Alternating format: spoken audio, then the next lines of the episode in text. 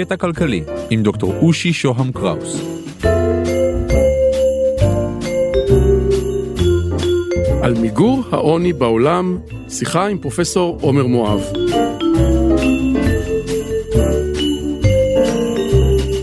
פרופסור עומר מואב מהמרכז הבינתחומי בהרצליה, אוניברסיטת ווריק באנגליה, שלום ותודה שבאת. שלום שלום ותודה שהזמנת. עומר, איך ממגרים את העוני בעולם? אוקיי, אז באמת דובר פה על שאלה מאוד מעניינת של איך ממגרים את העוני בעולם, למה בכלל, מי, מי רוצה למגר את העוני בעולם, מי הם האנשים האלו. אז יש לנו אנשים רבים או מוסדות אה, רבים בעולם המפותח. שרואים את המשימה שלהם לסייע למדינות עניות ולעניים בתוך מדינות עניות. אה, כפי שידוע, עוני במדינה ענייה, עוני, אדם עני בהודו הוא לא אדם עני בישראל, זה עולם אחר לגמרי, אנחנו מדברים פה על קו העוני האבסולוטי, אנשים שחיים בפחות משני דולר אה, ליום, אה, באמת עניים מרודים. והשאלה היא איך עוזרים להם?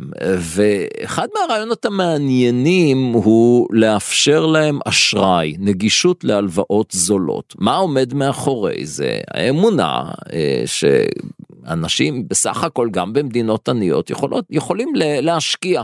להקים עסק קטן, לרכוש לעצמם השכלה מסוימת, והמפתח ליציאה מעוני הוא בדיוק זה של להשקיע וליזום ולעשות משהו שיאפשר מקור פרנסה. אתה מדבר על המיקרו תשלומים של פרופסור יונוס? משהו בדיוק, כזה? בדיוק, המיקרו אשראי שעליו קיבל מוחמד יונוס את פרס אה, נובל בשלום.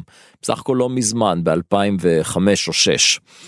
ואז הרעיון היה אוקיי הנה אם זה הפתרון לתת להם אשראי ובאמת מסתכלים אנשים עניים אף אחד בנקים לא נותנים להם אשראי.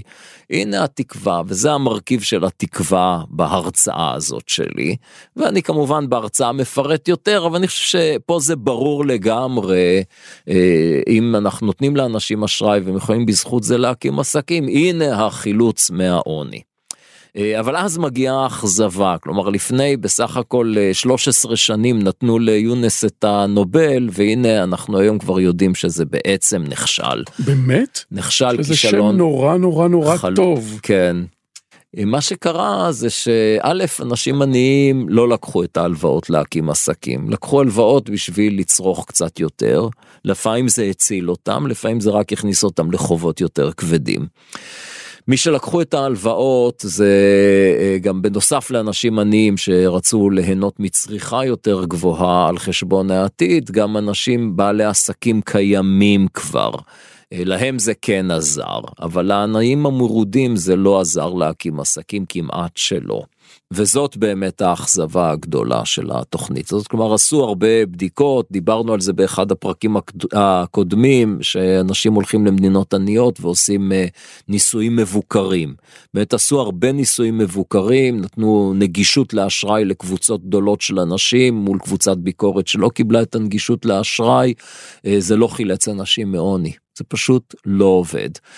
זה נשמע אבל נורא אינטואיטיבי, אתה יכול להסביר למה זה לא עובד? זה לא עובד, זו, זו שאלת השאלות, אנחנו לא יודעים למה זה, זה לא עובד. זה נשמע נורא כן. נורא הגיוני. אנחנו לא יודעים, אני יכול להגיד לך, אז מאחר וזה תחום שאני חוקר אותו, אני יכול להגיד לך מה הניסיונות של אנשים לה, לה, להגיד, אה, מה הטענה שלי ושל שותפיי למחקר. אנחנו טוענים שהבעיה היא, שוב, הטענה היא לא מקורית שלנו, אלא אנחנו בצורה מסוימת מאוד אה, מסתכלים על זה, ושם יש לנו איזה תרומה, אבל בגדול אני חושב שיש הסכמה שזה קשור לסיכון.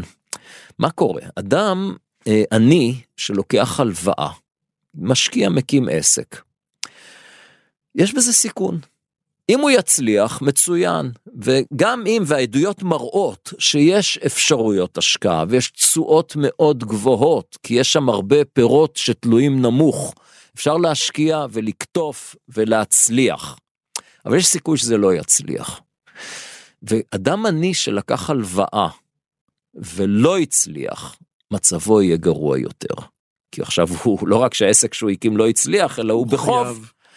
ועבור אדם שמאוד קרוב לסף קיום, שכל פגיעה בהכנסה משמעותה שהולכים לישון רעבים, הסיכון הזה הוא בלתי נסבל. באמת יש המון מחקר שמסתכל על ההתנהגות של העניים, עד כמה הם שונאי סיכון, עד כמה הם נוקטים במגוון של מהלכים, כמו לחפש מקורות פרנסה שונים, לא להתמקד בתחום אחד, כדי להימנע מסיכונים. ההימנעות מסיכון היא גורם קריטי עבור העניים, ואני משוכנע שזה סיפור מרכזי בניסיון להבין למה ה micro finance נכשל.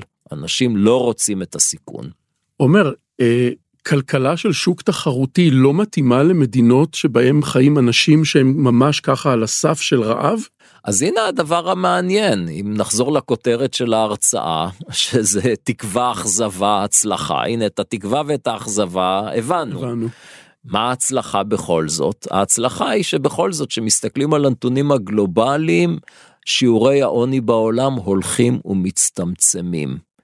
אה, קח את סין למשל, אז אני לא רוצה להתחייב בדיוק, אבל אם תלך 30 שנה אחורה, כמעט כל אזרחי סין חיים בעוני קיצוני. היום מעט מאוד מאזרחי סין חיים בעוני קיצוני. מה קרה? האם הסינים פחות עניים היום בגלל שהקימו להם מוסדות ל micro finance? האם הם פחות עניים בגלל שהעולם המפותח שלח להם כסף וסיוע? כמובן שלא. הבחירה בכלכלת שוק, בתחרות, בקפיטליזם, היא המפתח. בסופו של דבר, זה הסיפור. ובסין מיליונים שילמו על זה מחיר, הם כאילו עברו את המהפכה התעשייתית עם כל הדברים הקשים לעובדים, הם עברו אותה עכשיו, אתה אומר זה שווה בעצם. בסופו של דבר, כשאתה מסתכל על הנתונים... אתה עובר גיל התבגרות מאוד קשה ו... תשמע, מה זה שווה? מצב הסינים היה נוראי לפני הרפורמה הזאת. סין הקומוניסטית, אנשים מתו מרעב, אנשים חיו חיים נוראיים, אז בהשוואה למה שהיה, מצבם היום פנטסטי.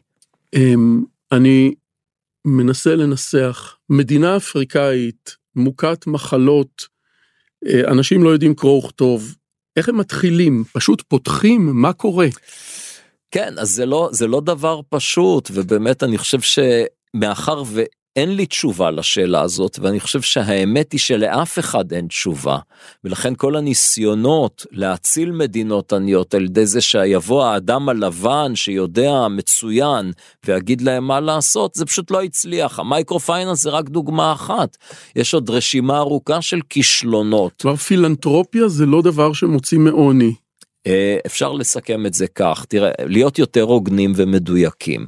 אה, במקביל לניסיון להציל אנשים עניים בתוך מדינות עניות, היה ניסיון, שכבר התחיל בשנות החמישים של המאה הקודמת, של לחלץ מדינות שלמות מעוני. אה, סביב זה יש תיאוריה שבאמת של מלכודת עוני, שלכן צריך לתת דחיפה גדולה למדינה כדי שהיא תחלץ מעוני.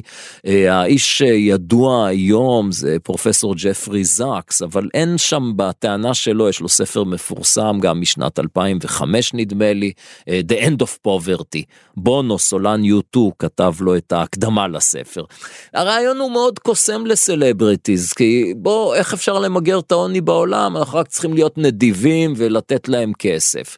עושים המון תוכניות, חלק מהתוכניות מצליחות, כלומר בהחלט הצילו חיים.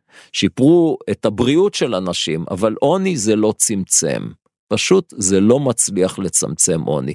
וחלק מזה זה בדיוק חוסר היכולת לא שלי ולא של בונו ולא של ג'פרי זקס, באמת ללכת ולהגיד, זה מה שאתם צריכים לעשות. אתה, אתה, אנחנו מסיימים את הפרק הזה בתחושה של מורכבות שקשה להישאר איתה. כי בעצם אתה אומר כזה דבר, לא צריך ללכת עם החלקים הקוסמים למצפון שלנו ולתחושות הטובות שלנו ולתת כסף, אלא ללכת למדיניות שאני לא יודע להסביר בדיוק איך היא פועלת, ואני פשוט יודע שאם פותחים מדינה לכלכלה תחרותית, ויוצרים בה תנאים לכלכלה קפיטליסטית, זה ילך ויתגבש ותישארו עם זה.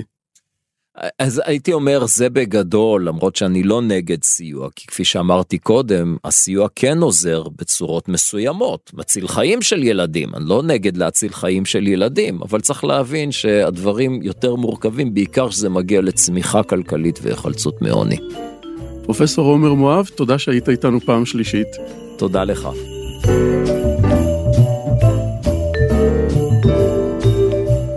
אני מרצה ומייעץ בתכני הפודקאסטים, תוכלו להשיג אותי ב oshi at oshi.co.il, תוכלו לשלוח לי וואטסאפ ב-050-8898-322, בבקשה רק וואטסאפ, או לקרוא לי במסנג'ר של פייסבוק, אושי שוהם קראוס באנגלית. תודה לקווין מקלוד על המוזיקה, תודה לרון טוביה, עורך הפודקאסטים של גלובס. אם אתם מעוניינים בפיננסים חדשים, ניהול הון, ביטוח דיגיטלי ובנקאות עתידית, אתם מוזמנים להאזין לפודקאסט השני שלי בגלובס, דוח פינטק. להתראות.